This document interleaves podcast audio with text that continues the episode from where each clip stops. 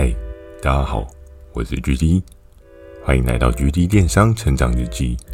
透过每周十分钟的电商成长故事，帮助你更加理解电商市场的运作。那在前两集呢，有跟大家聊到我跟 P 哥还有 Ice 我们三个人的结盟策略。今天的这一集要接续讲到我们这一次策略的结果。其实，在那个时候，我们所在的这个位置，我们每天都会去看一下。对应的排行榜，那这个排行榜上面呢，可能会有你目前的销售水平，跟你目前所累积的，比如说像是达成的净利的 KPI 啊，又或者是你目前经营到什么样的营业额的水平哦。每天打开这个报表的时候，其实对自己都是一个压力，也是一种期许。你可以看到你自己。位处于整个竞争环境中的哪一个位置？你有可能是金字塔当中的相对底层，又或者是如果你幸运一点，爬到比较中层的阶段。在当时的过程当中呢，通常我们都是比较中下阶层，我们往往会看到很多人在我们的上面，那我们还有很多很多的竞争对手要去做一个抗衡，做一个竞争。我记得在。轮番的一到两个礼拜，我们都走这样的策略。那因为艾斯他的时限也不多了，他可能如果在短期间没有达到效应的话，连任大帅可能也保不了他。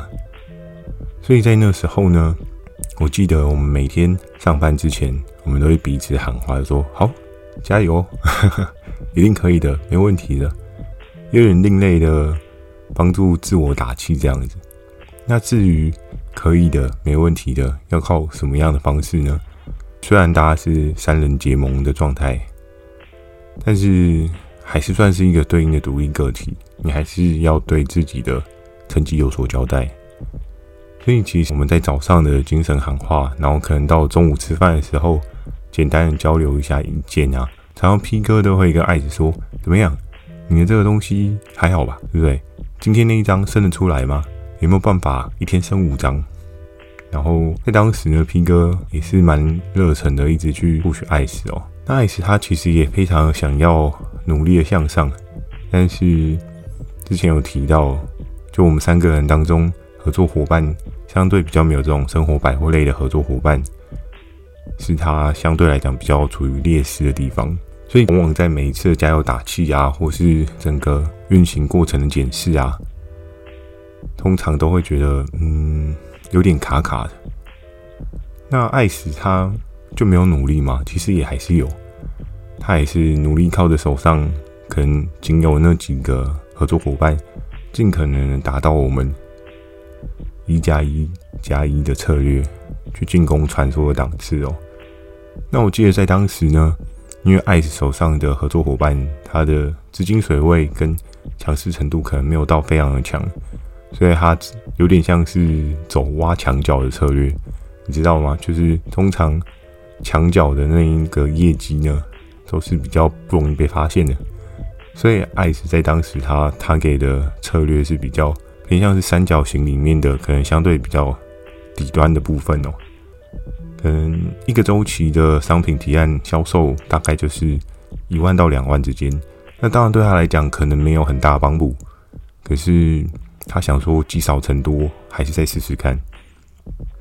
那相对来讲，我跟皮哥我们两个人的手上可能资源相对比较多一点，我们就比较勇敢的去打一些不可能的任务。在当时呢，我记得在那个情境氛围之下呢，大家都非常想要帮助雷恩大帅去挽回一些劣势的局面哦，希望可以达到一个不一样的团队目标。所以其实那时候，P 哥跟我，我们是无所不用其极的，一直去对抗传说他的商品提案。那我还记得那时候非常有趣的是，有一次 P 哥跟传说他们在对打的时候，好像是那种两段式的裤子吧。我记得那时候 P 哥手上有一个合作伙伴，也还蛮强势的。那传说就更不用讲了，手上的合作伙伴是团队非常的坚强的，所以在两个互相 PK 的伯仲之间呢，他们那时候打的是那种可以分开式的长短裤吗？我记得就有点像大家有印象的话，可能有一种裤子，它在裤子与裤子之中连接，好像是有那种粘胶吧，魔鬼粘之类的。然后它可以分成两段式，就你原本出去的时候，可能穿的是长裤，然后你可能觉得有点热，然后你可以把下半段的那个裤管呢，整个拆掉，这样。现在想想，我觉得这个裤子还蛮不方便的，但在当时呢，其实蛮多人买单的。可能必须也是得说，对应传说他的文案做的真的还不错。那在当时呢，其实 P 哥他的合作伙伴就很努力的跟传说的合作伙伴两个人去做 PK 竞争哦。我记得那时候非常酷的是，他们一来一往、一来一往的这个商品毛利竞争的状况之下呢，其实也来到了超过五十以上的水准哦。我相信在做电商的各位。一定会觉得哇，毛利有五十以上，会不会太夸张？我正常也才抓二三十而已。其实我觉得在电商这个领域呢，毛利空间是多少，其实你自己可以抓个大概，会要看你进攻的是什么样的族群哦。当，你可能进攻的是相对比较没有钱的那一块的人群，那你抓二三十 percent，可能还相对比较高了一些哦。可是如果你今天进攻的那一块的族群呢，是高消费资产过后的，其实我觉得都会有一些不同的可能性哦。你要思考的是，当一个人手上有一千万，跟一个人手上有一亿，这两个人消费行为的差别会是在哪边？我相信，假设你今天卖一个一万块的耳机好了，给一亿的人，跟你今天卖一万块的耳机给一千万的人，对应两个人，你要怎么说服他？当然是会有。不同的挑战难度，可是你说，至于谁会比较快买单呢？我觉得这个东西见仁见智。可能有的人会说，这要看那个人个性抠不抠啊，精不精打细算啊。然后再一个是他的资产是他自己赚来的，还是他只是一个富二代承接家业？其实也会有不同的可能性哦。假设你今天如果是富二代的话，那你可能会觉得钱来的很快嘛。一个耳机一万块，我身家有一亿啊。我可以买上百个耳机，对不对？所以其实有时候你的受众轮廓啊，我觉得也是一件还蛮重要的事情。当你在对应定标你的产品价值的时候，同样一个产品，你可能卖给不同的人，它可以有不同的价格。当然，可能有的人会说：“嗯，这样做对吗？”可是我觉得这个东西本来在整个自由市场上面。产品的价值是由购买的人去做决定的嘛？你今天定的太贵了，那你说定标的这个市场的人不买单，当然就不会有订单。可是如果你今天在一个有钱人的世界，就是钱太多没地方花的人世界，你要思考的是说，你定多少钱很重要吗？他觉得用的开心才是比较重要的吧？所以有时候都很难说。啊，不好意思，又讲偏了一点。我们再回到比赛的现场哦，在当时呢，其实我们每一天都会去看对应的那个报表，然后那个报表除了有我们排名以外呢，我们也会大概知道我们现在在什么样的水平。在前面有跟大家讲到那个七比三的不公平的状态，其实也不是说 Hammer 要让这件事情变得不公平，而是在当时的整个竞争态势来讲的话。可能相对来说，食品所能做的事情会比生活百货还要稍微少一点。因为如果假设你今天是在经营电商的人，你可能大概就知道不同的产品类别它会有不同的利润可能。我记得在我当时刚进电商这个领域的时候，关于食品这个类别呢是蛮夯的，然后也蛮多人做的。可是在我进来了电商领域之后呢，我发现。其实做那种异国零食的人啊，也都蛮辛苦的。他们那毛利啊，低到让你 吓到吃手手，你知道吗？就是他可能是个位数的毛利值在支撑哦。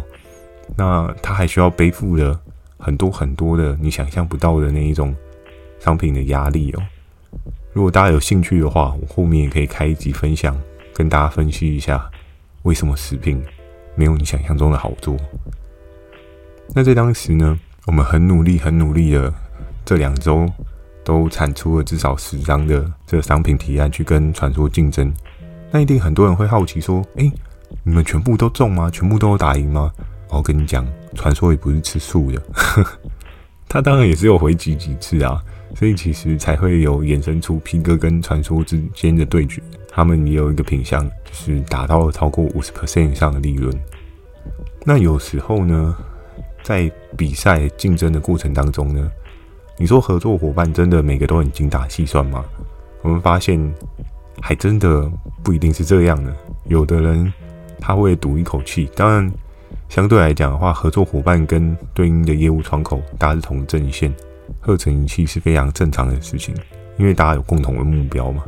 所以自然就会有那个合作情感去做一个对抗，而在那个过程当中呢，我也常常看到有一些脑冲的人，就好啦，没关系，我赔钱也没关系，就跟你拼到最后。当然你不知道他是不是真的赔钱啊，可是多半我还是有看过那种真的看到那价格觉得哇不要命，到底是我跟你收太少，还是其实你真的是赔本卖？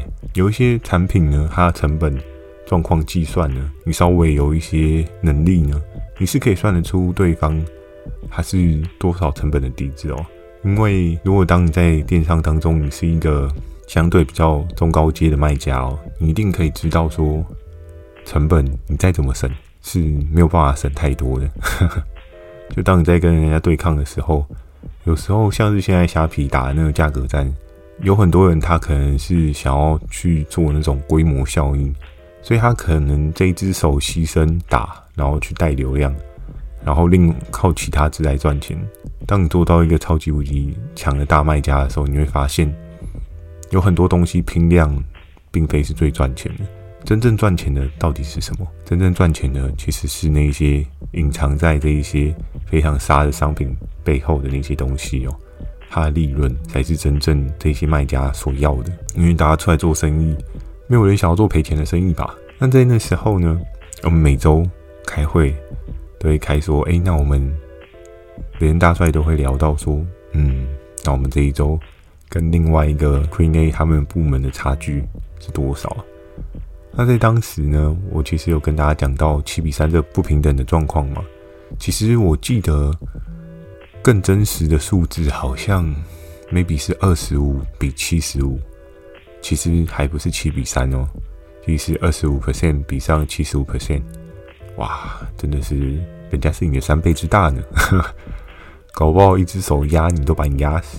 是啊，每周的开奖，其实在第一个礼拜开奖的时候，我记得我们那时候成效还没有很起来。第一周连大帅公布成绩的时候，他说啊，我们好像是事情还没发酵，还是怎么样？我们现在是二十六比。其实，哎，努力了一下只有多一趴，搞什么？对不对？想想就觉得有点囧。然后，呢，第一个礼拜，其实我跟 P 哥还有艾神，我们三个人想，怎么可能？我们已经做了很多的努力嘞，但是怎么可能才只有一趴？但事实就是这样。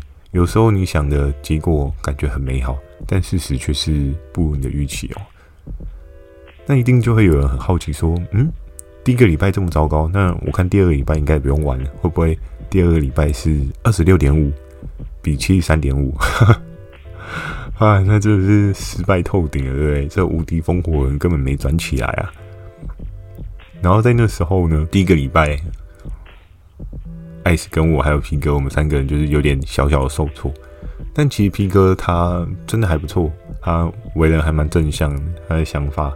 就是说没关系，反正我们就试嘛，对不对？我们现在就是用这个方法试到底嘛。那如果真的试好长一段时间都没有成果，那我们再转账嘛，对不对？就跟打麻将一样。那在那时候呢，第一个礼拜受挫，第二个礼拜我们就完全瓦解，没有动力嘛？其实不会，因为在皮哥他的鼓励之下呢，我们也觉得对啊，好像也没有那个试一个礼拜就有成果的可能哦。其实电商的世界虽然变得很快，在当时呢，其实还没有现在这么快，所以有些东西要发酵是一件非常合理的事情。然后在那个时候，我们第二周又更努力的打了很多的传说的商品提案。哎呀，我觉得那时候传说应该很不爽我们。哎，我没有惹你，干嘛来打我？对不对？但没有办法嘛，大家就是为了要活下去，总之要做一些不一样的策略操作去跟你做竞争。嗯，如果传说有在听我的 podcast 的话，先跟你说个不好意思哦。那在后续呢，我们第二周打的状况